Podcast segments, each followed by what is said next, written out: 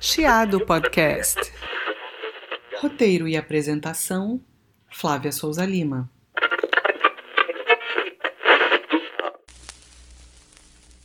O capixaba mais carioca de todos os tempos foi criado em Copacabana e de lá pôs o pé na estrada e tomou gosto. Certeiro em cada uma de suas composições, é com as cordas de seu inconfundível violão ou de sua guitarra acústica que ele embala o Brasil e o mundo com melodias inesquecíveis que criou desde muito jovem.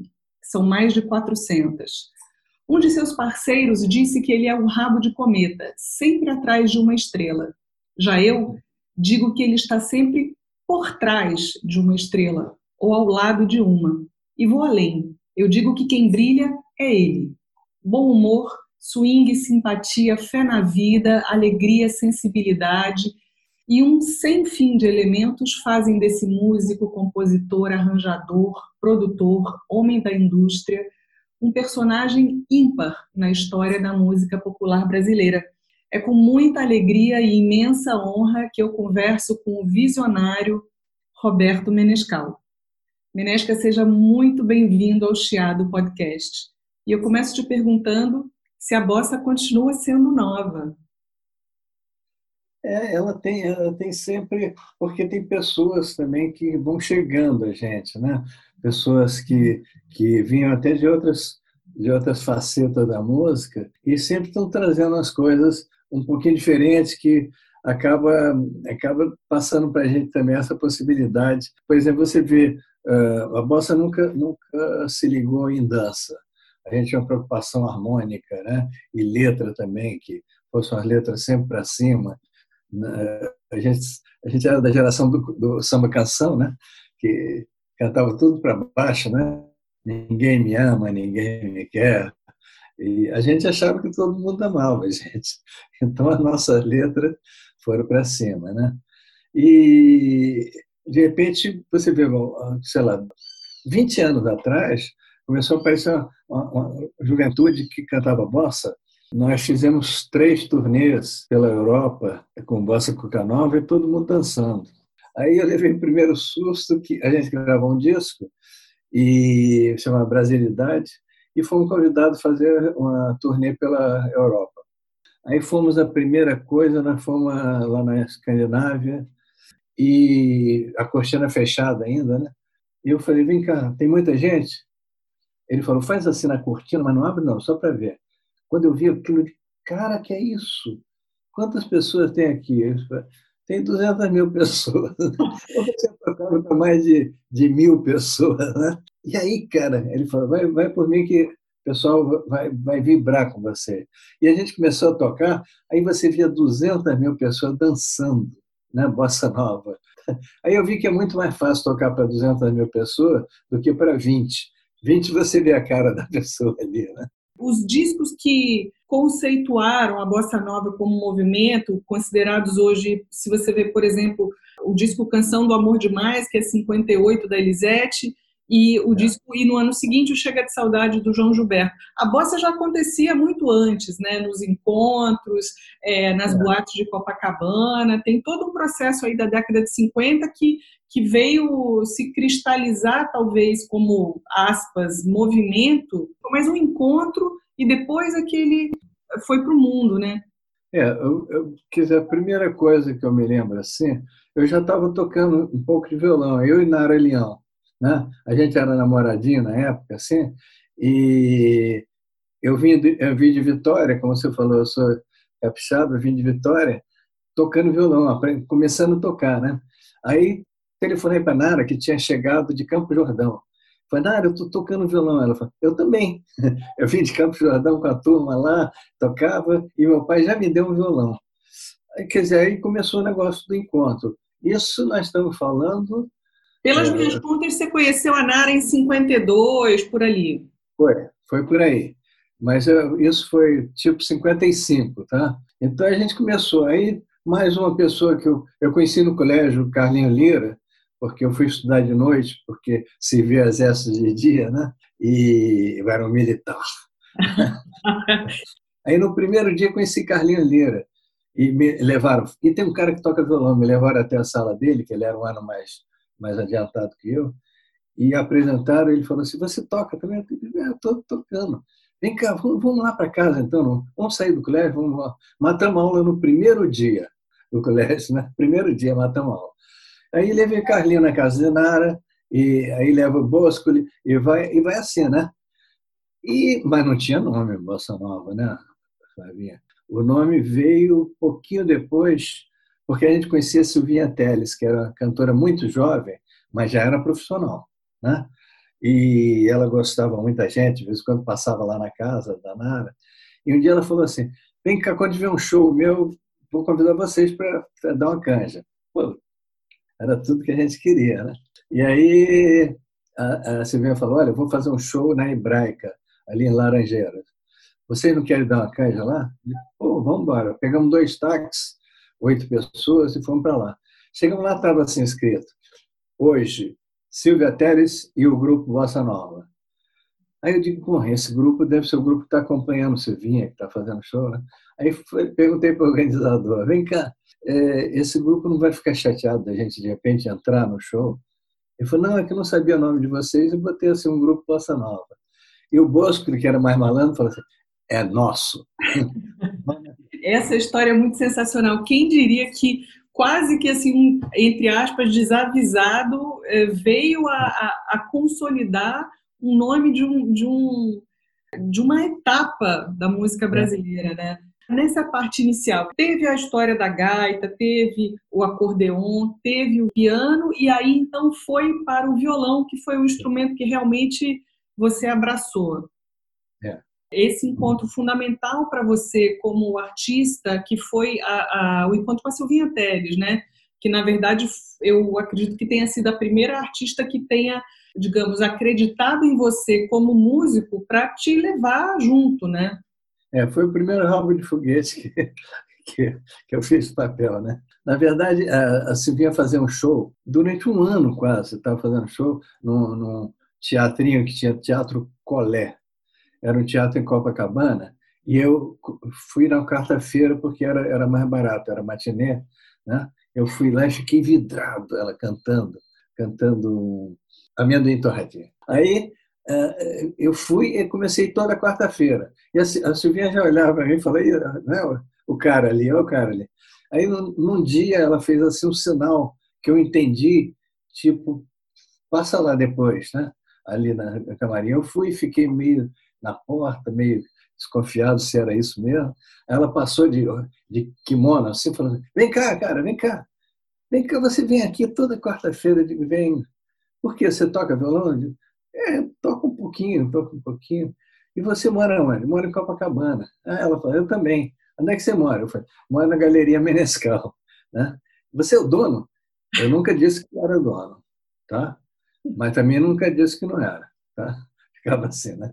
Ela falou: Pô, você está um quarteirão lá de casa, não quer ir lá em casa? Eu não dormi, né, de felicidade. Fui na casa dela e toquei. Ela falou: Pô, vem de vez em quando aqui. Comecei a ir lá. Toda semana eu dava um pulinho lá. Ela falou assim: Roberto, eu vou te fazer um convite.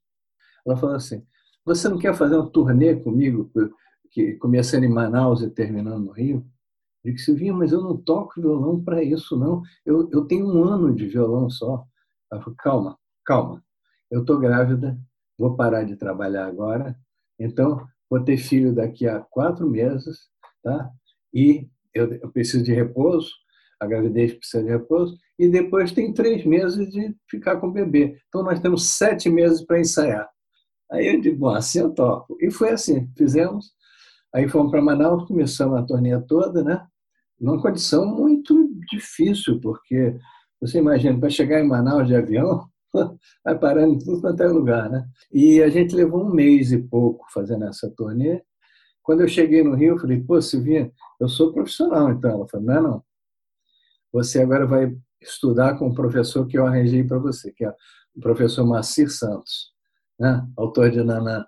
Essa noite, quando eu vi Naná, o seu disco de 69 tem essa gravação, que é o disco que tem uma participação da Elis também já, né? É, é.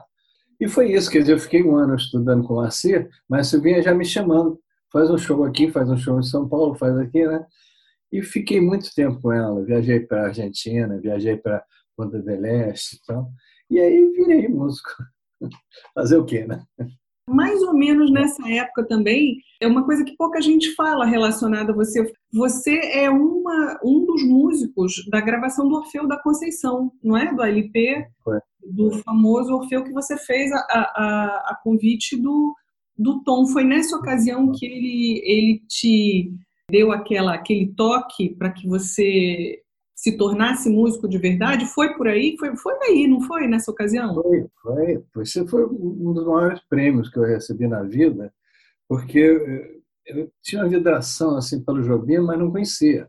Tentei conhecer, sabe? Eu ia, o Tom hoje vai na casa de não sei quem. Lá ia, eu cedinho, eu estava lá, né? E tomava todas, né? Tomava, né? era, era negócio de, de rum, né? Com Coca-Cola. E quando, quando o Tom chegava, já tinha sido levado para casa bebinho, né? E foi assim durante um ano. Eu falei, bom, não é para conhecer o Tom, tudo bem.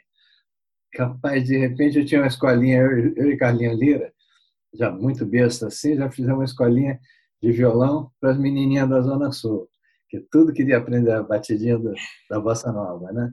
E o Tom, de repente, bate lá, é, porque quem ia gravar era o João Gilberto. Mas João Gilberto já não ia naquela época, né? ele já dava o bolo. Aí o Tom bateu lá, eu abri a porta, que a gente abria a porta, fazia o café, sabe? a gente fazia tudo, não tinha ninguém ajudando. Eu estava dando aula para a menina e o Tom falou, ô Menescal, é, você está ocupado? Eu? Não, estou conversando, não é? Eu falei assim para ela. Ela também ficou assim, extasiada de ver o Tom Jobim, né? Ele falou, pois é, eu tenho uma gravação o João ia comigo, mas não, não, não foi e me aconselhou a levar você. prometi 10 aulas de graça para a menina e fui, fui embora. E foi uma maravilha, porque a gente gravou até meia-noite. No final, o Tom me chamou no canto e falou assim: Eu disse, o que, que é? Algum problema? Ele falou: Não, não, cara, é porque tem um cachê aqui. Né? De cachê? Você acha que eu vou receber um cachê de Tom Jobim? Eu falei: puxa, quanto eu tenho de pagar, Tom, para gravar com você, né? E foi assim, ele falou, olha, vamos então jantar, você é meu convidado, vamos jantar no, no restaurante ali na praia de Copacabana, já tarde, e ele perguntou o que eu faria, o que, que eu fazia, eu falei, estou fazendo, é, vou fazer vestibular para arquitetura, meus irmãos são arquitetos, vou fazer exame para a Marinha, porque meu pai disse que é garantido o resto da vida, e para o Banco do Brasil, que também é garantido. Ele falou, ué, você não quer ser músico? Ele queria, ele falou, larga essa coisa toda, cara, e vai ser músico. yes, yes. Não tem como a gente não falar da famosa noite do Carnegie Hall, em, em novembro de 62, e dizem até que artisticamente não, não foi tão legal assim quanto foi previsto, mas ela foi fundamental é, é, na história, né, para a história da, da, da, Bossa Nova como uma, uma vitrine mundial. E você sempre fala de uma maneira muito curiosa, assim, da sua estreia internacional como cantor nessa noite, né? E do encontro no, no, no aeroporto, aquela coisa do, do, do Barney Castle, enfim, como é que foi esse momento?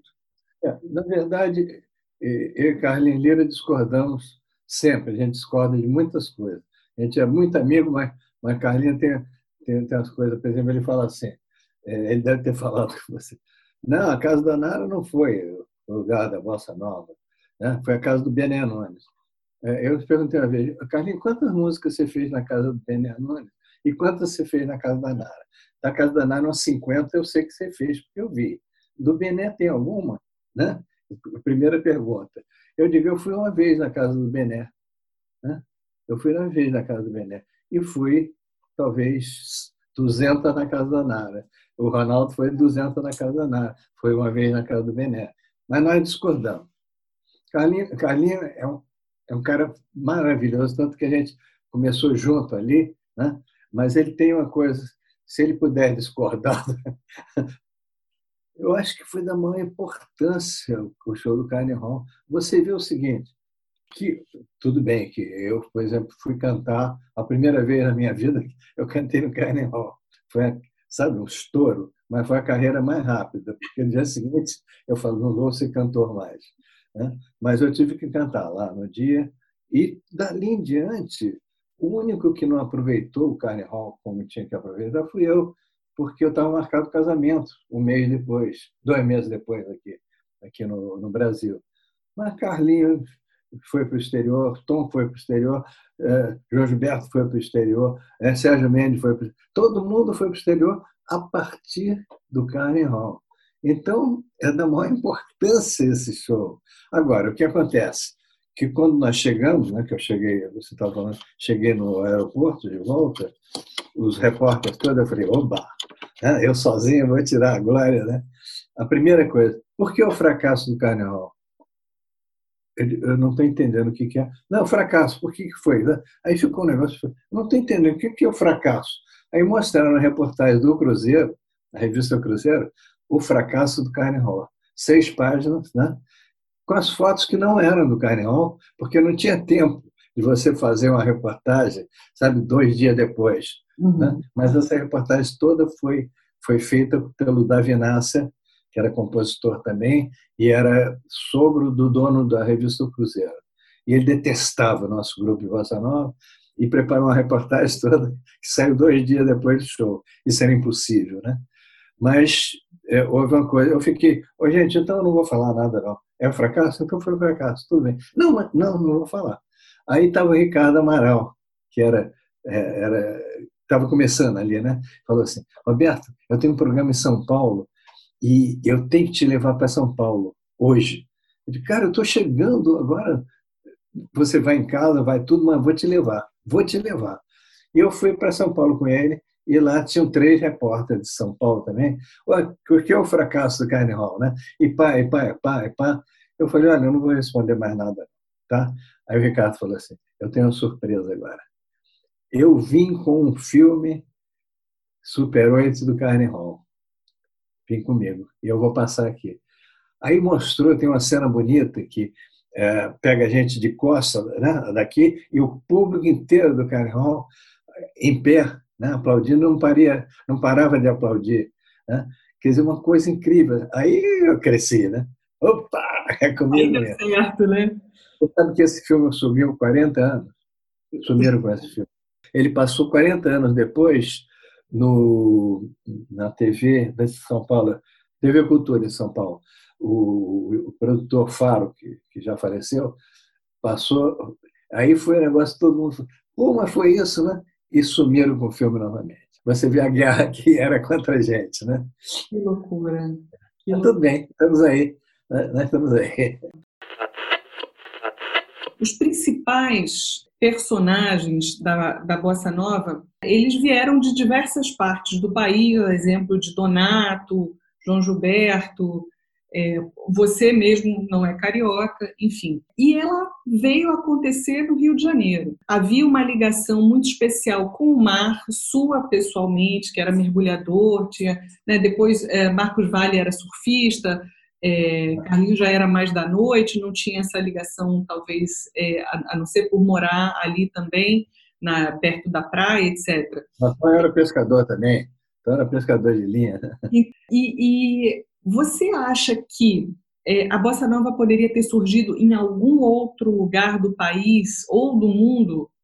Acho difícil, porque essa, é, por exemplo, a, o apartamento de Nara Leão é na Avenida Atlântica, no terceiro andar, com 15 metros de janela de vidro para o mar.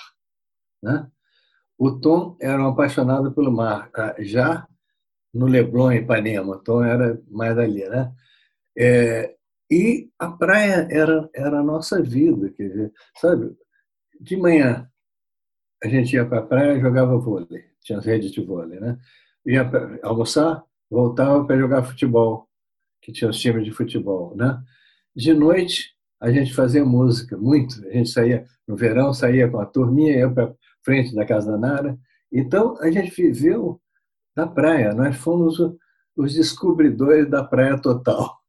Todo mundo ia à praia, mas ninguém ia como a gente ia, sabe?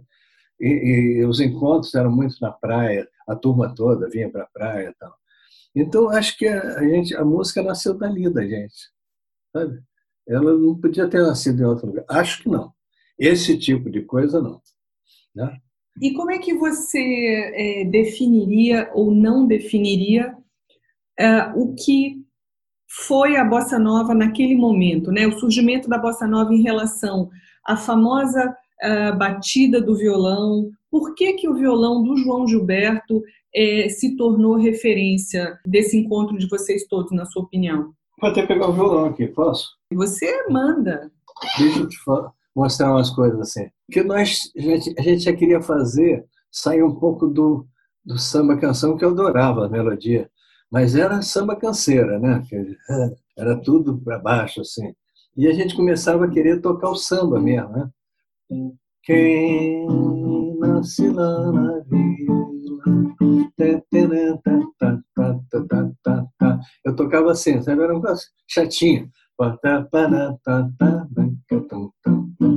Era meio samba, um pouquinho capenga, né?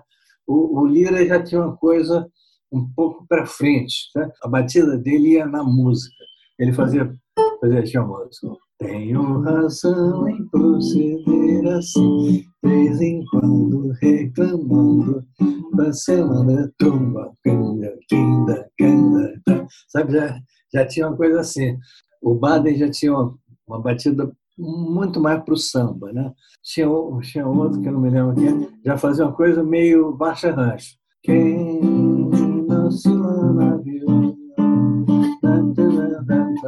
e a gente ia se defendendo com isso. Eu fazia um pouquinho da do Lira, Lira fazia um pouquinho da minha, tá? Aí, quando chegou o João Gilberto, que chegou com aquela batida, eu digo, é isso que a gente queria, cara. É isso, né? É, eu acho que a gente nem toca igualzinho, porque cada um tem um, um cacoetezinho. Mas eu pergunto, João, de onde veio essa batida? Como é que se inventou? Ele falou, cara, porque é samba. Eu sei, mas eu também estou no samba e não estou com a batida tua. Ele falou, olha, samba tem agogô, reco-reco, tamborim, surdo, uh, tudo, né? tem mil instrumentos. Tem que escolher um que defina um pouco. Então. Eu digo, você escolheu qual? Eu escolhi tamborim. Né? Vai...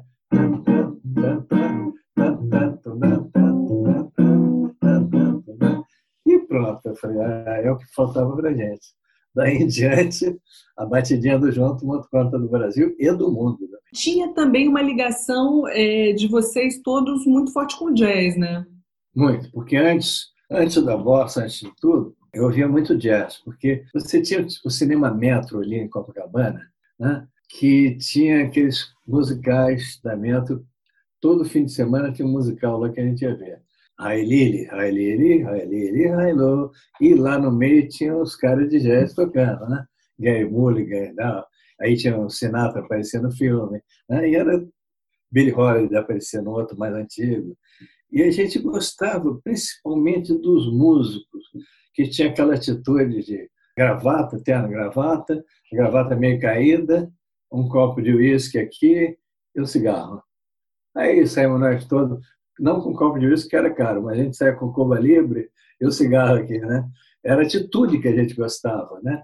E o, o jazz nos trouxe muito coisa de harmonia, né? This can't be love, param, pam. É meio bossa nova, sabe essa coisa? Então fomos muito influenciados pelo jazz e poucos poucos anos depois, uns quatro anos depois, nós fomos para os Estados Unidos e influenciamos muito jazz. Daí saiu todo mundo tocando bossa nova. Né? Muito... É porque são irmãs, são irmãs. O disco da, da Julie London, de 55, que ela gravou com Barney Castle, ela era uma cantora muito é, que, que recebia muita admiração de cantoras nossas aqui, exemplo de Wanda Sá, que sempre, sempre falou muito da, da Julie London, e logo, assim, um tempo depois, eu, se não me engano, acho que 61, houve a gravação do disco da Silvinha Teles com o Barney Castle. Vai ter uma música minha. Exatamente. Silvinha falou: olha, vou te dar uma surpresa. Chegou aqui, Barney, gravei com o Barney Castle. Pô, que bacana. E gravei uma música tua. Putz, cara. Eu tinha... minha vida sempre de boa surpresa. A coisa caminhou na década de 60, Você lançou vários discos, é, vários famosíssimos, né? Você aqui, o, o Bossa Nova, aquele com a, com a capa do mergulhador. Tem a história da música do, do Tom Jobim, que fez o, uma música sua, como ele diz, o Surfboard, né? Então teve, caminhou tudo aí até que você teve um encontro com a com a Elise. Você teve com a Elise em momentos importantes assim da sua vida, né? Para falar desse momento inicial que foi você fazendo a excursão com ela para a França, etc. E depois fazendo a migração para já é, você como homem de indústria. Como é que foi esse encontro com a, com a Elis? Foi 68? Foi antes? Olha, na verdade, eu vi, sei lá, quando é que ela chegou no Rio, tá? Vou chutar 64, tá? Vamos dizer, ou 63, não sei. Chegou bem garota. E eu estava vendo um programa de televisão que equivale à escolinha do professor não sei o quê, né? Era assim, e, e tinha um, um, trio iraquitã, que era um trio que eu gostava muito, e eles faziam uma coisa engraçada na aulinha, e um dia eu liguei e tinha a Elis, que eu não sabia quem era, aí, ah, então você levanta e canta, se você acha que não sei o quê. Quando ela cantou de cara, que, que é isso? Quem é essa? Né? Fiquei louco, mas não consegui conhecê-la logo, e ela foi lá em casa um dia, eu não estava. Ela foi levada por um baixista, Manuel Guzmão, para a gente se encontrar. Eu não estava, fiquei louco. Tá? Mas pouco depois a gente se encontrou nesses programas de televisão de São Paulo que tinha, né, aqueles festivais todos. Nem era um festival, mas era um programa de música daquele. A gente se encontrou e, ok, vamos nos encontrar, vamos não sei o que e tal. E ela começou a fazer um programa com Miele Bosco detestando o Bosco, né? mas fazia o programa que a Globo contratou os dois. E tanto que o Bosco falava assim: Miele, diz para Elias que era para fazer não sei o que, não sei o que, não sei o que. Aí Miele falou: Elias, o, o Bosco mandou dizer para. Isso junto, assim, né? Porque ele não se falava, né? E o Ronaldo falava assim, Ronaldo falava assim: se falar bom dia, eu como. Aí um dia falou, né? Aí ficaram. Uh, o Ronaldo falou: olha, Beto, estou namorando a Elisa. Que mesmo, cara? É, estamos, encontramos e estamos namorando. E aí, na casa do Ronaldo, pá, Elisa e tal. Aí um dia ela falou assim: Beto, você não quer montar um grupo para a gente fazer o Festival de Cannes? Eu fui convidado para ir lá falar no show e voltar. Isso pode ter sido 68 ou né, ou 67, final, por aí, tá? Aí atacamos, quando atacamos, puxa, foi, o público ficou louco com eles, que a gente, meu mestre deu a partida, agora. Puxa, o público ficou assim, e tem no meio do show, ela fazia um número com piano só, que era Antônio Adolfo. A gente saía, quando eu cheguei atrás da cortina, um produtor falou assim, vocês querem fazer uma turnê pela Europa? Puxa, claro que sim. Para quando seria? Ele falou, para depois da manhã. Eu disse, cara, dá tempo? O cara falou assim, depois da manhã, você me dá um dia para vender o show. Eu disse, mas tem que falar com eles. Aí eles saiu, né? Já acabou o show, eu falei, Elis, o empresário quer falar com a gente, com, com você. O que, que é? Ele quer fazer um, um turnê. Ah, maravilha, quando é que é? Depois da manhã. Aí, vocês topam? A gente ficou olhando um para o outro. Eu posso, você pode. Ok, vamos fazer e partimos para essa turnê. E nessa turnê, acho que foi nessa turnê mesmo, porque foram três, né? Então, mas acho que foi nessa. Nós, a turma da, da gravadora, que ela era da Poligram, né? a turma, a Philips, né? na ocasião, uhum. a turma gravadora esperava a gente no aeroporto. Tá? E ó, vem a Elisa aí. Tá? Então eles falavam, desce por último, porque a gente fotografava, a imprensa fotografava, e a gente descia e era assim, cada país chegava. Aí chegamos na Bélgica e tinham cinco pessoas da gravadora e tal, ok, bacana, prazer, tá? vou levar vocês para o hotel, vamos almoçar, vamos almoçar, ok, tudo bem. E tinha um cara que ficava mais com a gente, né? E, poxa, que bacana, eu gosto muito das coisas de vocês, tá? E chegou de noite ele falou assim, vocês querem ir a um clube de jazz aqui? Era folga, a gente ia trabalhar no dia seguinte, queremos, bacana. Fomos a um clube de jazz, e no meio do negócio ele falou assim: Olha, tem um grupo de brasileiros aqui, gente, sabe? É um grupo muito famoso no Brasil. Aqui eles não são conhecidos, mas quem sabe eles dariam a caixa. Pô, foi só falar isso, subimos, né? Subimos e quando começamos, o público ficou louco. Aí ele falou assim, o cara, posso tocar um número com vocês? Eu digo, pode. É, tudo bem, pode, não pode, pode. Mas você toca o quê? É harmônica, gaita. Né? Aí ele falou assim, bom, o que, que vamos tocar? Ele falou, vocês conhecem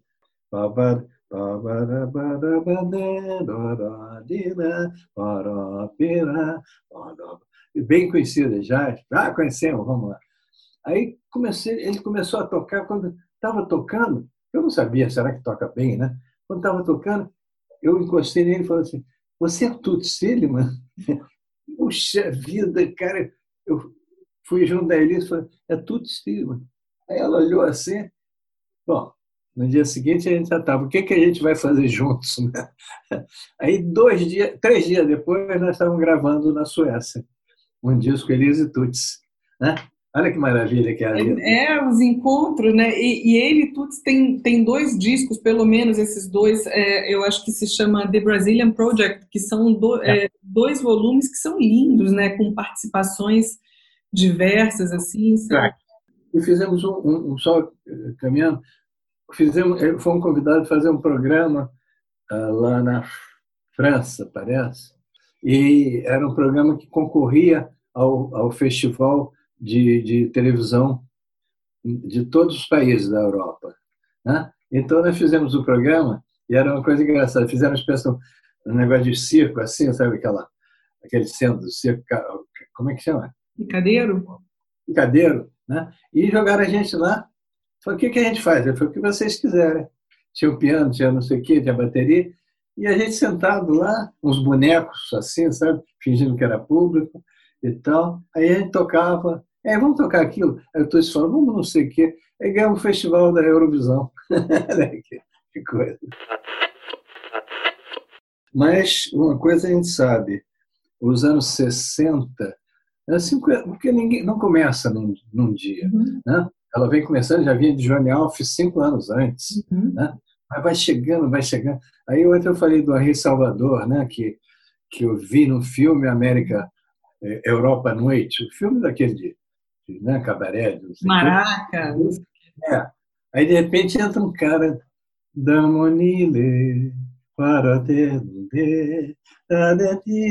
até mostrei depois para Caetano, ele gravou bonito também, né? É.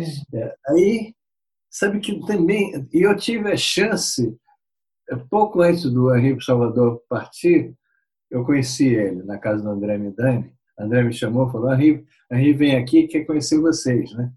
Aí quando ele, quando ele eu peguei, abri a porta para ele, falei: antes de você entrar, a bossa nova ia existir de qualquer maneira, mas não seria como ela é sem você. Aí ele começou a chorar, foi bonito, assim, sabe? Fiquei muito. Ah, toda arrepiada. É lindo, eu fiquei arrepiada de cá. Nossa, lindo, lindo. Então foi assim, sabe? Tudo, tudo convergiu para que nascesse uma música bacana ali, tá? Incrível, Henri Salvador, que teve uma ligação especial com a música brasileira. Ele é da Guiana Francesa, né? E... É, ele é uma dessas coisas aqui no, do, da América do Sul, lá, daquelas, daquelas coisas lá. Eu sou Flávia Souza Lima e você está ouvindo o Chiado Podcast. Menescal, você à frente da, da Philips, que se tornou Poligram e hoje Universal, você ficou 15 anos ali, né? Entre 70 e 85, mais ou menos ali. Você produziu coisas absolutamente, ou se não produziu, estava à frente, né, artisticamente da gravadora na época. É, eu vou dizer, por exemplo, só para citar o Elise Tom, que é de 76, que tem muito a sua mão ali para ele ter acontecido. O maior estouro, primeiro, de uma mulher no Brasil, que foi Alibi, de Maria Bethânia, em 79. Vou citar os discos experimentais do Caetano, na década de 70, início, sobretudo, sem falar no Chico e tal. A construção do Chico foi, foi muito bacana. Esse, o disco da, da Alcione, que até hoje traz o maior sucesso dela, Não Deixa o Samba Morrer, que foi uma. Tem a sua mão ali também. né? Eu contratei ela, ela não cantava samba, não. Ela, ela cantava música americana tal. E eu precisava de uma sambista, porque tinha Clara Nunes, tinha Bete Carvalho, que eram de outras companhias. Eu digo, eu quero uma mulher mulata cantando samba. E saí procurando, saí procurando, e me deram a dica que tinha uma mulher, mas não cantava samba, mas era muito boa. Era na, na Galeria Alaska, aqui em Copacabana. Um gasfone daquele, assim, barra pesado. E eu fui lá. E ela cantava, ela tocava pistão. Né? Acabou o negócio, eu fui lá falar com ela. Ah, eu trabalho na gravadora. E ela muito, ah, e aí? Assim, e aí? Eu queria saber se você topava fazer um teste lá. Mas teste que é? Você vê, de repente, se você cantasse uma coisa meio de samba, assim, ele, não sou sambista não, meu irmão. Não sou não. Digo, não, mas não é bem samba, é uma coisa bem, sabe? Ela falou, bom, então vamos lá, marca, vamos ver o que, que a gente faz. E fiz um compactozinho, né? De uma música Chiclete com Banana, né, que eu peguei, e uma outra, um samba de um, de um compositor que eu me esqueci o nome dele, injustamente esqueci. Aí fizemos. E o pessoal gostou muito, tá, pessoal? Mas meio assim. E logo depois eu vou te contar uma coisa que talvez você não saiba. Tá, tem, tem que ter uma coisa que você não saiba. Eu tenho que achar essa coisa. Eu nunca vi saber tanto da minha vida quanto você. Vou contar para ela. Yara, ela sabe muito mais da minha vida do que você, minha mulher. Aí veio, veio o negócio da crise do disco, sabe? Barra pesada, começou agora de petróleo, crise de petróleo, e a Poligrama falou assim: vocês têm que cortar metade do caste e uns 20 a 30% de pessoas que trabalham na Poligrama. Meu Deus, como é que eu vou cortar? E aí, bom, vamos escolher todo mundo escolheram que a Alcione também cortar, não porque não gostava fazer, não, mas só gravar um compacto, vamos pegar, pegar quem já está com a carreira. E, e todos os artistas sabiam dessa coisa. Aí eu telefonei para a Alcione, falou, chefinho, já sei, estou cortada. Não, eu queria conversar, queria falar com ela, não, não pelo telefone. Mas tinha que falar para ela que ela estava cortada, né? Aí ela veio, sentou na minha frente, chefinho, pode falar a verdade. Eu olhei e falei assim, eu quero fazer um long play com você. Não consegui falar outra coisa. Aí fizemos long play, né? Não deixe o samba morrer e tal, e ela estourou. Puxa, ali podia não ser o Alcione, né? Podia não ser mais. Mas alguma coisa me empurrou, fala, contrata, contrata. É, Essa... tipo aquele pessoal que sopra é. no ouvido, né? Assim, é, a, a, mesma coisa a gente vai chegar lá nessa história quando você já não estava mais na Poligram e que fez o que fez com a carreira do, do Emílio Santiago, que é, é um cara que hoje faz muita falta. Dei sorte ali. Deu várias sortes, né? Muita, é, muita admiração pelo, pelo Emílio, mas era uma pessoa muito difícil. Eu apelidei ele de Dr. No, porque eu falo, Emílio, vê essa música aqui. Você quer gravar? Não, né? Não, vê outra aí. Era sempre não, não, não. E eu passei 10 anos com ele, não consegui fazer um disco forte com ele. Ele vendia 10 mil discos, 12 mil discos e tal. Quando eu saí da Poligram, aí tem outras histórias, mas não importa. Eu sei que eu falei assim, vou convidar o Emílio para um projeto. Eu tenho um projeto assim, assim, chama Aquarela Brasileira, né? E contei tudo, ele falou, hum, não, acho que é o meu público, meu público não vai gostar disso. Aí meu sócio, Raimundo, falou assim, que público, hein, ele? que público você tem? Ele falou, não, não vem com essas coisas, eu sou muito fiel ao meu público tal. Aí eu falei, tudo bem, Emílio, fica na boa, eu pensei primeiro em você, mas vou, vou falar com os outros dois. Que... Quem são os outros dois? Quem são? Não, não, não, não posso falar porque fica chato assim, né? Não, não, mas eu quero saber. Não, são duas pessoas, até são amigas tuas. Tá? Não, me então, Menescal, vamos, vamos pensar. Me dá uma semana para pensar? Eu digo, não, não dou não. Sabe, eu tenho pressa de fazer esse projeto. Então tá, então eu faço. Mais um só, hein? Fez sete, fez sete, vendeu seis milhões de discos. Né? Saiu da, da, do, um sofazinho que ele, ele morava na casa dos pais, que não dava ele, ele era alto, né? Assim, não dava ele, dormia encolhido para um apartamento duplex que ocupava o prédio inteiro um ano depois. É. Eu fiquei muito feliz de ter podido, sabe, ajudar nisso nele. Coisa da vida. Essas são as pessoas que, que fazem a diferença na indústria, né? São as pessoas que enxergam, né? Eu acho que você comenta, eu acho que com muita é, humildade, excessiva humildade, talvez até, é, sobre isso. Não, eu dei sorte e tal. Mas se não é a tua percepção para achar que aquilo ali vai soltar uma faísca, talvez a coisa não aconteça. É, o, o, próprio encontro Elise Tom, por exemplo, que eu citei, é um disco antológico que foi provocado é. por você. É, foi, na verdade, eu, eu, eu, tive a missão de juntar os dois, porque os dois, o Tom fala, aquela gauchinha danada, cara, eu acho que não vai dar, não. Né? Não, Tom, quem sabe? O, Elise, o Tom, aquele maestro ele está pensando que ele não está pensando nada. E foi um mês disso aqui. A gravação foi mais rápida do que a colocação. Quer dizer, minha missão ali foi colocar os dois juntos, tá? Mas o resto foi a Luiz Oliveira que produziu nos Estados Unidos, tá? Então preferia gravar lá e eu também preferia que gravasse lá, que ele se concentrava lá, né? E o César Camargo Mariano fazendo os arranjos, foi mortal de bom. Eu fiquei muito feliz. Mas fiquei muito feliz também com Leila Pinheiro, que, que antes de eu sair um pouquinho da Poligram, eu vi no festival, eu digo, ah, eu quero, eu quero para mim. Eu ia chegar nessa história da, das cantoras.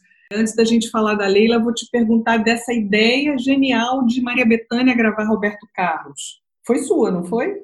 Foi, eu, foi minha, mas ela não quis.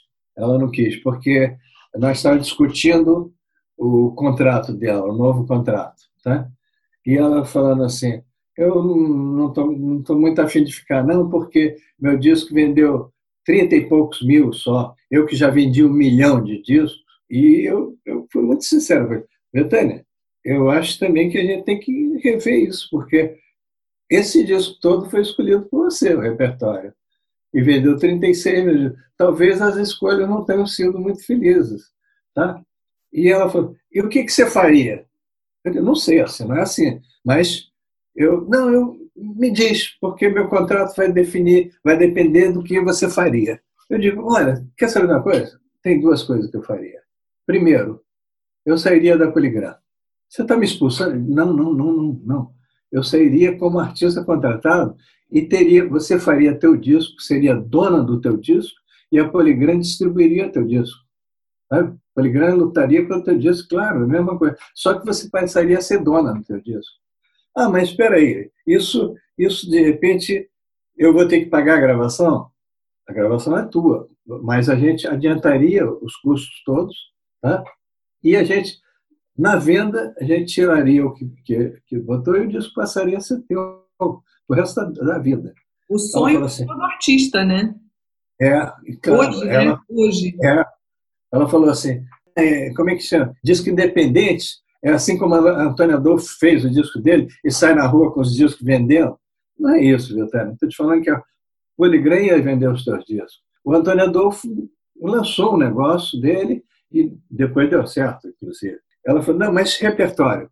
Eu vou te chutar uma coisa aqui. Nem estava pensando nisso. Não. Mas, pô, você gravou em todos os seus discos, quase todos, uma música do Roberto aqui, uma música do Roberto. Por que você não faz um projeto do Roberto? Ela levantou e falou assim: É, é isso que eu queria ouvir. Quer dizer, eu passo a ser independente e passo a ter que gravar um disco do Roberto Carlos, né? Não quero, não. Isso aí foi embora. Foi embora da companhia, acabou o contrato dela. Ela virou independente, ela hoje é independente, tá? Ela é lançada pela Biscoito, mas é independente e gravou um disco do Roberto Carlos, que foi o disco dela que mais vendeu. ela sabe disso. Nunca, nunca falei nada, mas ela sabe. Com certeza. Aí você estava citando, é, por exemplo, você acabou de citar a Leila Pinheiro, que foi uma contratação sua. O primeiro disco dela, salvo engano, saiu na década de 80, meados ali é. da década de 80, através de você. Aí o estouro da Leila veio a acontecer com os 30 anos da Bossa Nova, que foi a tal encomenda para o Japão, do, do Benção Bossa Nova, que foi o disco dela que mais vendeu até hoje. As cantoras, elas sempre foram um elemento muito fundamental de divulgação da bossa nova, né? Se a gente pensar, é, mesmo com aquele rompimento inicial da, da, da, Nara, a gente tem Doris Monteiro, Claudete Soares, Maísa, é, a própria Silvinha, que a gente já citou bastante aqui, a Wanda Sá. Joyce também, né? Perfeitamente, é, Joyce também. A gente, isso sem falar, acabei de me lembrar aqui de Astrude Gilberto, é, é, claro. Marisa Gatamansa, quer dizer, teve muita gente, né? É, pra cá teve Cris Delano também, que gente trabalhou em mil shows juntos, né? Isso, isso. Também. Aí atualizando para cá, aí a gente tem essa, essa, essa escadinha, assim, pela passagem do tempo, né? O, o seu, o seu olhar, a sua percepção para a voz feminina, ela é muito fundamental. E aí, a partir desse, por exemplo, é, dos, dos 30 anos da Bossa Nova, depois se, se comemorou é, os 40, os 50 e agora a gente está nos 60. Quer dizer, eu acho que durante um períodozinho ali, essas três primeiras décadas, a bossa ficou um pouco, vou dizer, de lado, assim, né, nas rádios até também, e depois houve uma retomada muito, muito forte, né, que eu acho que permanece. Aí a gente tem aquela história toda do, é, dos DJs de Londres na década de 90 que redescobrem é, Marcos e, e, e, Joyce a partir dele, é. né? Aí a coisa foi. O Bossa Cuca Nova hoje, que é, que é maravilhoso de ouvir, e tem a voz da Cris Delano também. É um. É... Tem, tem, um dado que eu acho que é importante. Foi consciente a, a, essa dormida da Bossa Nova, sabe? Foi, foi consciente, porque quando a gente estava ali em 64, começou o negócio da revolução e tudo, o, o, o Bosco falou assim, Neto, é o seguinte, não está o um ambiente para nossa música, não. Sabe? A gente não pode tá, tá gente lutando, tá gente morrendo, tá gente sendo presa, e a gente falando, no barquinho, vai a tardinha. Sabe? Eu acho que a gente tem que se retirar um pouco. Vamos esperar, isso vai durar um ano, dois anos, durante 18, sei lá, 20 vai durar um ano, dois anos, aí a gente volta para a nossa coisa. Mas foi, sabe, foi pensado e eu digo assim, ok, então eu paro praticamente minhas composições, aí fui tocar com a Elis, fui para Poligram, né? E aí, em 85, começa a voltar o negócio da Bossa Nova, Nara, inclusive grava comigo, vamos para o Japão, né? Uhum. Então, mas foi, sabe, foi uma, uma adormecida pensada. Eu acho ridículo a gente estar tá, tá falando de marzinho, uma coisinha, não sei o quê, e o pau comendo aqui, né? Não era propício, né? É, nada propício, aliás. Você citou agora esse período da, da censura da década de a partir de 64, sobretudo e tal, a gente tem a história até o poema de Drummond a respeito de, de Nara. A menina disse coisas, quer dizer, vai mandar prender. Enfim, tem uma, uma coisa é, é, muito séria nisso tudo. A respeito da censura, como é que foi, como homem à frente da gravadora, lidar com a censura, com artistas sendo censurados? Também a questão da importância da rádio. Como é que você vê a importância da rádio naquela altura e hoje? É, a primeira censura foi uma, uma luta, né? Uma luta onde algumas vezes, a maioria das vezes eles ganharam e outras vezes a gente ganhou. A gente fazia uns truques que eles não percebiam, né? Por exemplo, na música que Caetano, eu como, eu como, eu como, eu como, eu como, você, né? Uhum. Eu, eu escrevia, porque a gente tinha que mandar ali, eu como, eu como, eu como, eu como. Você não sabe que não sei o quê. Eu separava. Uhum. Né? Aí eu era sempre chamado depois da censura. Porra, você enganou a gente. Não, cara, eu, eu, vi a letra escrita pelo compositor e mandei para vocês, que era separado tal, né? Então eu fui ficando visado, muito visado, né? Aí, por exemplo, teve uma música Chico e Caetano, ela na Bahia ao vivo, né? Que a gente, a Policarpo começou a fazer os discos ao vivo, né? Fomos os primeiros a fazer. Aí tem uma hora que, que ele fala da Ana de Amsterdã, não sei o que, tem a hora que fala sacana. A censura fala, não pode. Eu digo, cara, tira isso. Digo, não posso tirar, que essa é uma gravação ao vivo. Muda, muda, muda.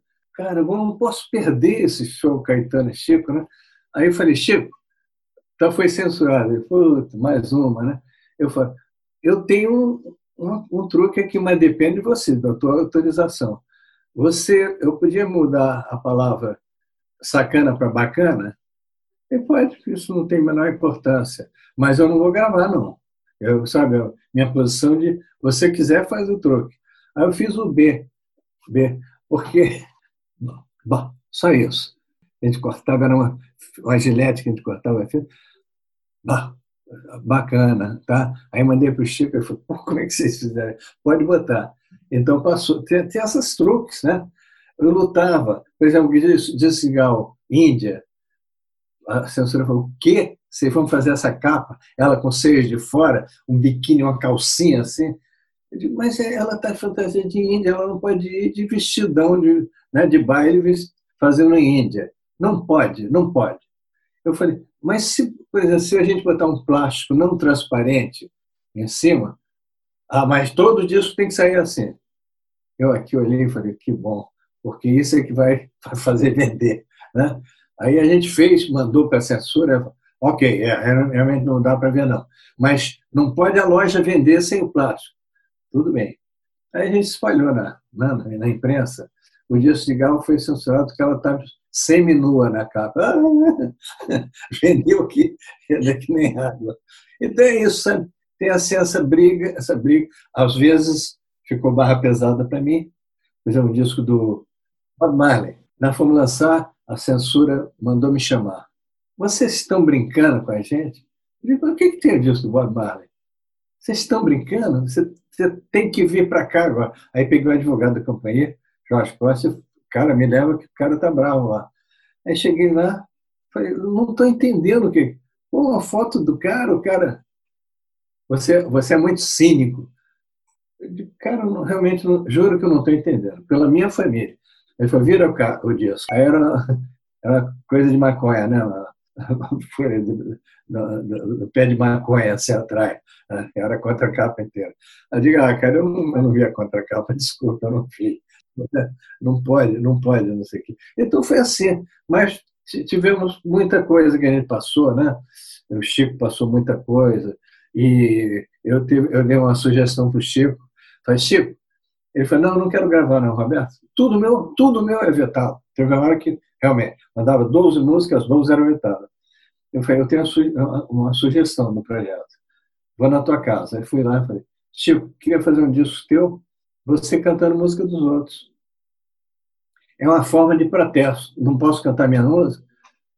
Ele falou, pô, mas eu não sou um cantor. Chico, é a melhor forma de você protestar contra essa situação. Aí ele falou, tá, aí começou aqui uma música aqui, ó, eu passei a música do Caim para ele, você não sabe amar meu bem, e ele trouxe outras músicas, sambista e tal, ele falou assim, mas uma eu tenho que cantar minha. Eu digo, Chico, não pode. Não, mas eu, eu faço com o meu outro nome. Né? Julinho da Adelaide, compositor. E passou na censura, passou tudo. Aí a censura depois soube. Aí quem é que foi chamado? Eu. Né? Eu já estava quase, sabe, quase expulso, ou quase preso, né? Mas foi muito interessante porque foi um, um momento muito criativo também. Os, os autores começaram a criar muita coisa e falavam coisa aqui, né? Ivan Lins, o amor é meu país, né? Pra, pra, dizendo que a, a revolução estava estragando tudo. E foi bacana. E outro, você falou das rádios, né, André? A rádio foi da maior importância nos anos 70, assim, sabe? Você estourava uma música que... E tinha algumas coisas, a rádio mesmo ditava umas regras também que eram chatas. Por exemplo, não pode ter música com mais de três minutos. E, Pô, mas se a música tem três e meio, não tocamos. Vocês fazem uma versão de três. E é, tudo bem, dava para fazer. Mas quando chegava uma letra, que a, a letra tinha cinco minutos, a letra, não posso, então não toca. Aí eu peitei, eu peitei o Construção do Chico, que tinha sete minutos. Hum. Né? A, a companhia falou, pô, não pode, Roberto, como é que vai? E eu peitei e falei, gente, me dá licença de peitar um, um dia, e vou botar contra capa é a letra inteira. Tá? A rádio que não quiser tocar, não toca, mas vamos e a rádio acabou tocando e acabou o problema da, dos, dos três minutos. Né? Hoje a rádio toca música de sete, de dez, assim. para romper isso foi difícil, mas a rádio era indispensável. Era tão indispensável que começou o jabá. Né? O cara comprava, falava assim, não quero estourar essa música. A Poligram não entrava, não entrava no jabá, não entrava no jabá, não entrava. Eu não, eu não concordo. Então, para que, que eu estou aqui? Sabe por que, que eu estou aqui lutando por música, lutando por artista? Aí você contrata um cara qualquer e estoura a música dele. Né? Tanto que o nível caiu bastante ali. Né? E foi aí que eu já estava no meu momento de, de sair. Eu falei, não, não, não adianta. E aí, de forma muito inteligente, teve a, a Nara te, te roubando né, dessa cena e te levando para o palco de novo. Vocês fizeram aquele disco maravilhoso, um cantinho, um violão, e você embarcou na música de novo, né? É, segui com ela porque é, quando eu vi, sobre, senti que era uma doença grave, né? Depois tive uma confirmação, eu falei, eu tenho obrigação de largar tudo que eu tiver e ficar com Nara, porque o médico deu três meses de vida para ela. Imagina. Eu digo, eu fico três meses de licença da proligância, lá. E três meses se tornaram um ano, dois anos, três anos. Gravamos mais quatro discos, né? produzi mais quatro discos dela. E quando ela partiu, quatro anos depois, é, eu estou com a consciência tranquila que eu fiz tudo que eu devia fazer para Nara. Uma semana depois, eu falei assim: eu sou um idiota. Nara que me levou para o negócio, que me botou na música novamente. Ela, ela que me deu isso de presente, não é eu que dei de presente. Eu dei uma coisa que eu tinha que fazer, mas ela me trouxe para a música na moita. Né? Pessoa maravilhosa, maravilhosa. É incrível. É uma, é uma personagem da nossa história musical que merece, eu acho que, ser mais reverenciada do que é. Né? Eu acho que tem uma lacuna é, em relação à a, a, importância da Nara, é, não só como, como personagem histórica da música brasileira e também como, como cantora, desde a questão do opinião, né? do, do, do espetáculo Opinião, a aproximação com a, com a bossa nova, com você, enfim. A gente vê hoje, é, você estava falando, né, cortava a fita com gilete para poder fazer a, a, a finalização da, da, dos discos. É, hoje a gente sabe que tudo é digital. O que o mundo digital trouxe para você? Seja como produtor, como músico, como compositor, te ajuda, te atrapalha. Questão dos direitos autorais é um ponto, eu acho, muito fundamental nessa questão toda de plataforma digital. Qual a tua opinião sobre isso? Olha, eu, eu acho que sempre o futuro é bom. Acho que sempre. Agora, às vezes, você tem que uma adaptação, né? Quando, quando acabou o, o disco físico, né? Que acabou. A gente faz para show e tal, mas quando acabou, eu digo, cara, como é que é isso? Como é que é na, aí na, nas redes? E passa, e o direito, como você fala, direito, né? Eu estava, olha, por acaso eu estava aqui com a coisa que está me dando mais aflição na vida. Agora, a vida está ótima, sabe? egoisticamente ótima, porque da situação, mas, mas tem uma coisa que me deixa. Eu estou aqui, umas listas que são os artistas que a gente produziu, que estão lançados lá fora. E aí o artista ouve falar, por exemplo, Dória Monteiro, outro dia encontrei com ela, ela falou assim, estava numa reunião assim, ela falou assim, eu vou falar uma coisa aqui, uma surpresa que eu tive hoje. Eu soube que eu tenho 155 mil views. Bacana, Doris. Mas eu vou te decepcionar. O que, que é? Isso dá 10 dólares, mais ou menos. O quê? 155, estou falando mil. Dá.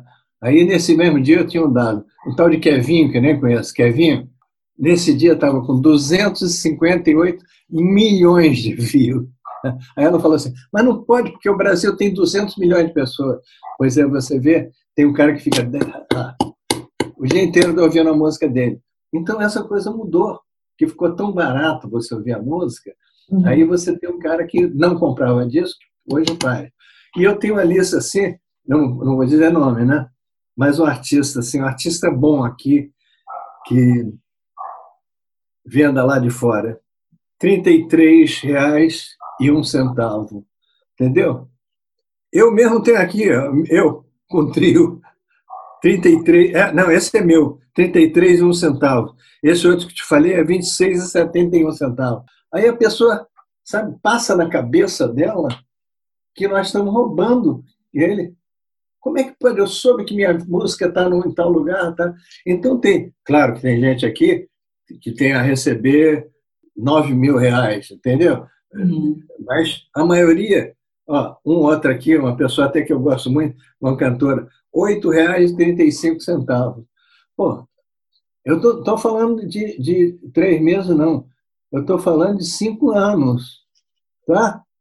Isso, então, é, é, é uma coisa que está se resolvendo, vai levar uns dois anos, mas você acha que o YouTube paga o quê? Sabe? Coisinha desse tamanho. O artista recebe, como tem aqui, 0,0000016.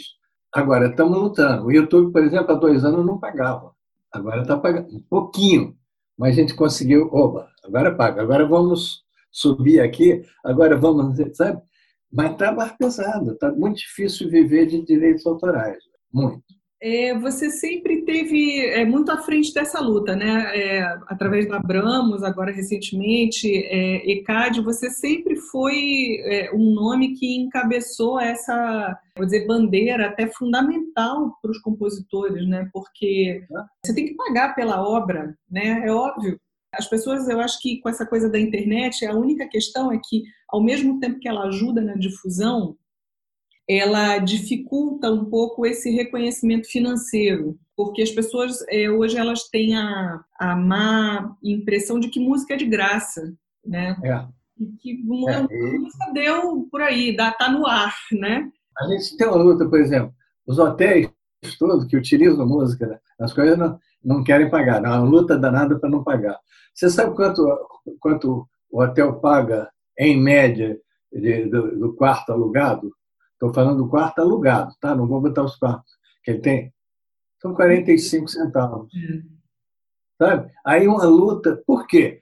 Vou falar mesmo. Uma porção de deputados são donos de hotéis, uma porção de deputados são donos de rádio, vários deles são donos de rádio, não querem pagar. Ah, nós estamos difundindo a música de vocês, vocês ainda querem cobrar?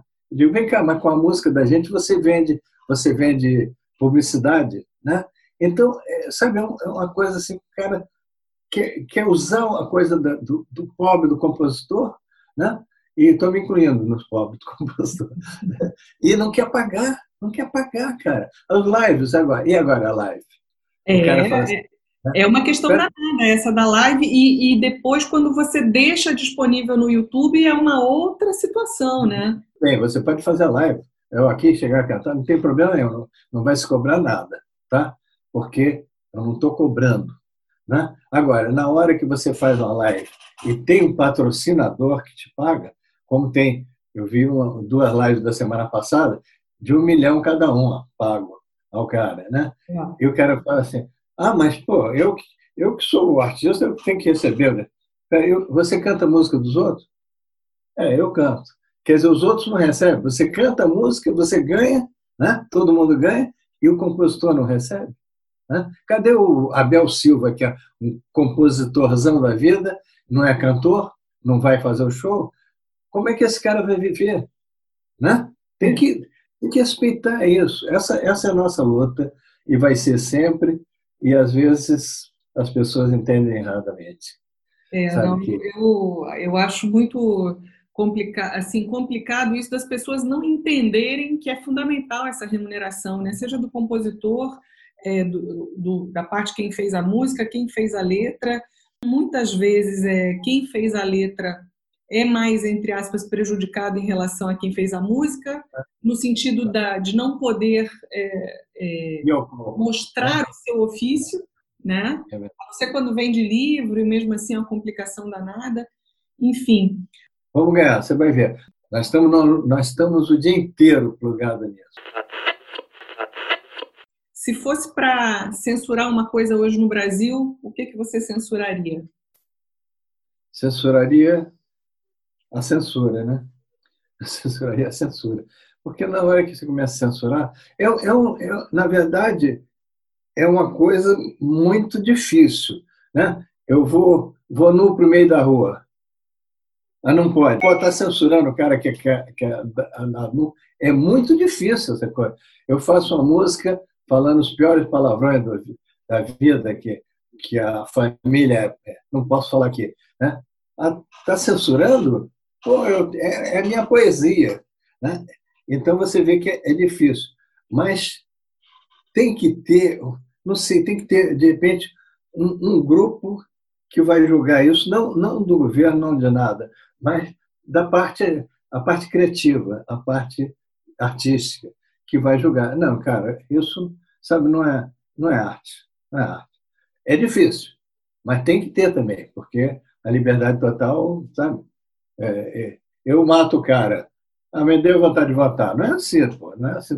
Tem regras né, que vêm. Né, então, essa é a coisa difícil que tem, mas censurar as coisas é muito chato. É muito chato. Você censurar o que a pessoa acha. Ah, eu, eu acho isso uma. Não pode falar isso. Eu acho isso, cara. Então eu tenho direito de achar. Mas seja educado, cara. Pelo menos seja educado. Use máscara quando sair, né? Pelo menos. Isso. Em relação à música, qual é a música que você gostaria de ouvir no Brasil de hoje? Eu vou te falar, minha, minha opinião é um pouco diferente da, da, da turma, sabe? É, eu acho que o Brasil hoje está com a música dele, sabe? O Brasil antes não tinha sua música. Você tinha música meio de elite, né? próprio rock e tal, de elite, porque as pessoas não podiam comprar, não tinham condição de comprar. Na hora que esse pessoal começa a ter condição de comprar, eles escolhem a música dele, pô. Né? E outra coisa, nós todos, que eu chamo elite de música, chamo, somos muito preguiçosos. Porque eu conheci, por exemplo, eu conheço os amigos meus, eu fiz amigos nessa luta de direito, eh, da música sertaneja. Cara, os caras trabalham, trabalham como ninguém, como ninguém, e aperfeiçoaram o trabalho de uma maneira. Tá? Eu trago, eu falo, Marco, olha, Marco Vale, eu conheci assim, assim, sabe, Carlinhos, eu conheci assim. É, mas ele, é, eles fazem assim, assim, assim. Então, eles estão ganhando porque eles estão trabalhando melhor que a gente. Vão aprender com eles. Tá? Eles se organizaram como classe, né? Isso, isso. Agora, a música, eu acho que cada um tem que gostar do. Né? Eu continuo gostando muito de jazz, continuo, continuo gostando desses compositores amigos. Né? A música do Donato, eu adoro né? a, a, aquelas coisas dele, livres e tal. Né? Você já viu um, um negócio dele, um, um live dele? Sensacional. Não fazia nada, ficava assim olhando para o piano horas. Né? Então, eu vou tocar uma música que eu gosto muito aqui. Como é que é a mesma música? Como é que é aquela música? Mas, sabe, é bacana, quer dizer, o cara tem, dentro daquele, ele tem uma criatividade. Não tem uma música do Donato que você não goste. É difícil, né? E, outra coisa, é o cara que inventou a música simples. É tudo simples. Beira do mar, sabe, é tudo simples. A gente tem que fazer uma coisa difícil para ser para ser reconhecida, né? Ele não. Então eu gosto muito de, sabe, dessa minha turma que, que eu gosto e as coisas que me mandam. Olha, tem coisa, tem muita gente, muita gente fazendo coisa legal. Dentre as suas músicas, é, a gente falando das músicas produzidas né, na, na, naquele período inicial da bossa nova, a gente tem peças fundamentais para a história da música brasileira, dentre as quais o Barquinho, você, estou com a volta na cabeça, é, que é você, é time, você, é do time da volta, que é, é reduzido, mas é fiel a volta para mim ela ela tem uma, uma coisa que vai se levantando assim com a música a, a, letra do, do Ronaldo eu acho que foi muito feliz ali naquele hum. naquele encaixe todo e tem gravações espetaculares assim né é, hum. essa assim música para mim é é muito especial dentre as tantas maravilhosas você lembra quando foi feita essa música não a volta é, é tipo 61 para 62, por aí. Foi das, Eu não falo das primeiras, porque as primeiras nasceram em 56, 57, né? Mas foi por aí, foi, foi bem no, no, no auge da bossa nova, assim. E a letra dela é, teve aquela coisa que às vezes você dava uma, uma pequena deixa assim pro, pro, pro Bosco ali, né? A do barquinho, que como é que foi o barulho do, da manivela do motor, do, do, do, barco que vocês estavam lá à deriva, o vagamente também. Ah, eu me lembro vagamente. Ah, tá bom, é isso aí. A volta teve uma história dessa, não? A volta teve uma calhordice do Ronaldo. A gente, ele fez a letra muito bonita. Eu falei, Ronaldo, eu fiz uma música que eu, particularmente eu gosto muito. Sabe? Eu quero uma coisa de muito amor, de muito, sabe, de muito carinho. Ele fez, matou de cara. Ele, aí, a primeira pessoa que ouviu era uma, uma, uma modelo, sabe, muito conhecida. Ele falou: Fiz essa música para você. Ela falou: É mesmo? Mila, chamava Mila, bonita ela. Depois, quando começou a namorar, ele falou: Fiz essa música para você.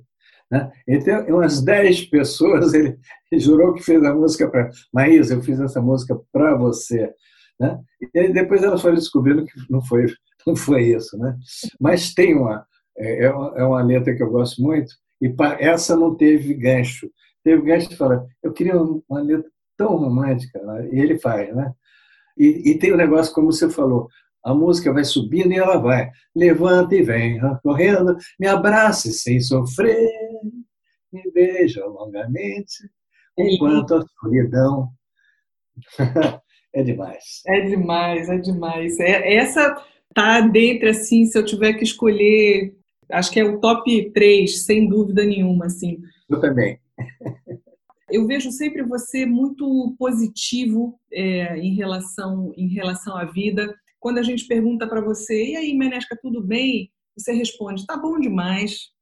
É, é uma fala sua assim, bom demais, eu penso em você sempre. E, e essa, essa condição, essa disponibilidade que você tem para felicidade, sabe? Para transformar o limão em limonada, para receber a, a, a, caixinha de caju e jogar a semente para ela frutificar, para batizar bromélias, é, tem uma chamada Bossa Nova, inclusive.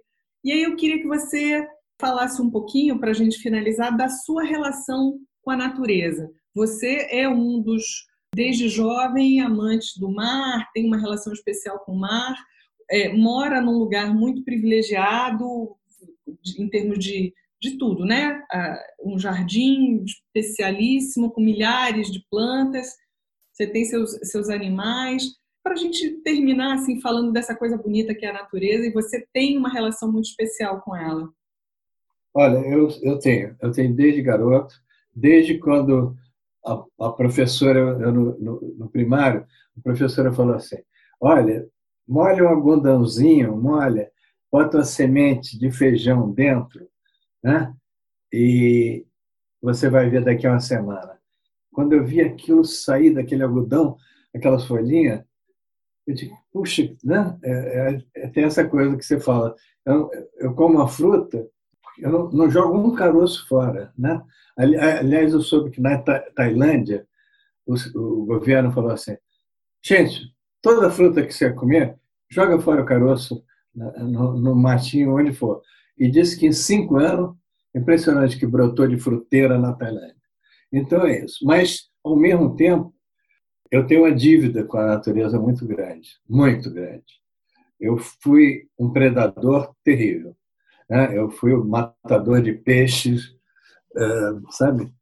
Eu não entendo disso, mas fui. Quero dizer que fui. E hoje eu entendo até que muita gente, por exemplo, os grandes caras que lutam pela, pela natureza, pela floresta, foram caras que derrubaram, em alguma época da vida, que derrubaram e foram aprendendo com isso que, que não pode fazer isso ao contrário. Né? E eu era um matador de peixe terrível. Era, era terrível, terrível mesmo. Mas até o dia que eu levei um peixe para casa e toquei a campainha, botei aqui no ombro, né? Pra, aí a minha filha Adriana, que tinha quatro anos, falou, quem é? Ele pode vir, filha, aqui sou eu, seu pai. Ela abriu, aí quando viu o peixe, falou, pai, Você matou o peixe. É, eu peguei, eu pesquei para a gente comer. Você matou. Você matou o peixe, pai. É para a gente comer. A gente vai comer um peixe desse tamanho, pai. Sabe? Aí eu fui botando o peixe no chão. E daí eu me veio na cabeça o que, que eu estava fazendo. E daí em diante eu sou um grande apreciador da natureza em, em tudo, dos bichos, das plantas, sabe? E preciso dela para viver. Por isso que eu falo, eu estou muito feliz, egoisticamente, como eu falo, feliz porque eu não posso estar totalmente feliz com o que está acontecendo no mundo. Tá? Então chega, por exemplo, toda, toda essa hora assim, essa hora eu sento ali fora do jardim e rezo para as pessoas menos favorecidas, sabe? Falando, mas eu, eu sou feliz, o que, que, que eu vou fazer? Né? E ajudo no que eu, eu tenho ajudado bastante coisa aí, posso garantir. Não quero fazer, eu ajudo isso. Né? Não, mas eu ajudo muita coisa. E se todo mundo ajudasse um pouquinho, seria mais feliz, posso te garantir. Agora, eu sou muito feliz. Fiquei muito impressionado com o seguinte: ninguém que eu conheço assim me conheceu tão bem quanto você. Eu só tenho, você tem uma disputa, que é a pessoa que escreveu o meu livro agora, né? Que é que é minha prima, né, Cláudia Menescal, que eu não sabia que era prima. Ela só foi me dizer o dia que levantou tudo da minha vida. Mas só vocês duas me conhecem dessa maneira. Fiquei muito impressionado com o que eu, você fez. Eu fiquei muito feliz e honrada. Muito obrigada por estar aqui. E aos nossos ouvintes, é, procurem pelo livro Roberto Menescal, um arquiteto musical, de Cláudia Menescal, que ele está falando agora. Encontramos aí pela internet, nas melhores casas do ramo, e é, é, é um livro que conta a história do Menescal, traz curiosidades, traz coisas que ele eh, nunca contou. A Cláudia fez um trabalho de pesquisa muito profunda é, e traz coisas. É, é, um livro fundamental para biografia, para toda a bibliografia de quem quer conhecer a música brasileira. Sem censura.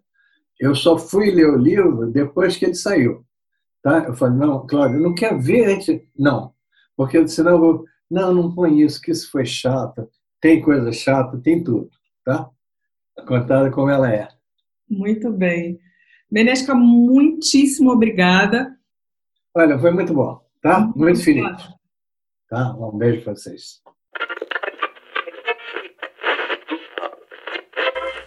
Eu sou Flávia Souza Lima e você ouviu o Chiado Podcast. Até o próximo episódio.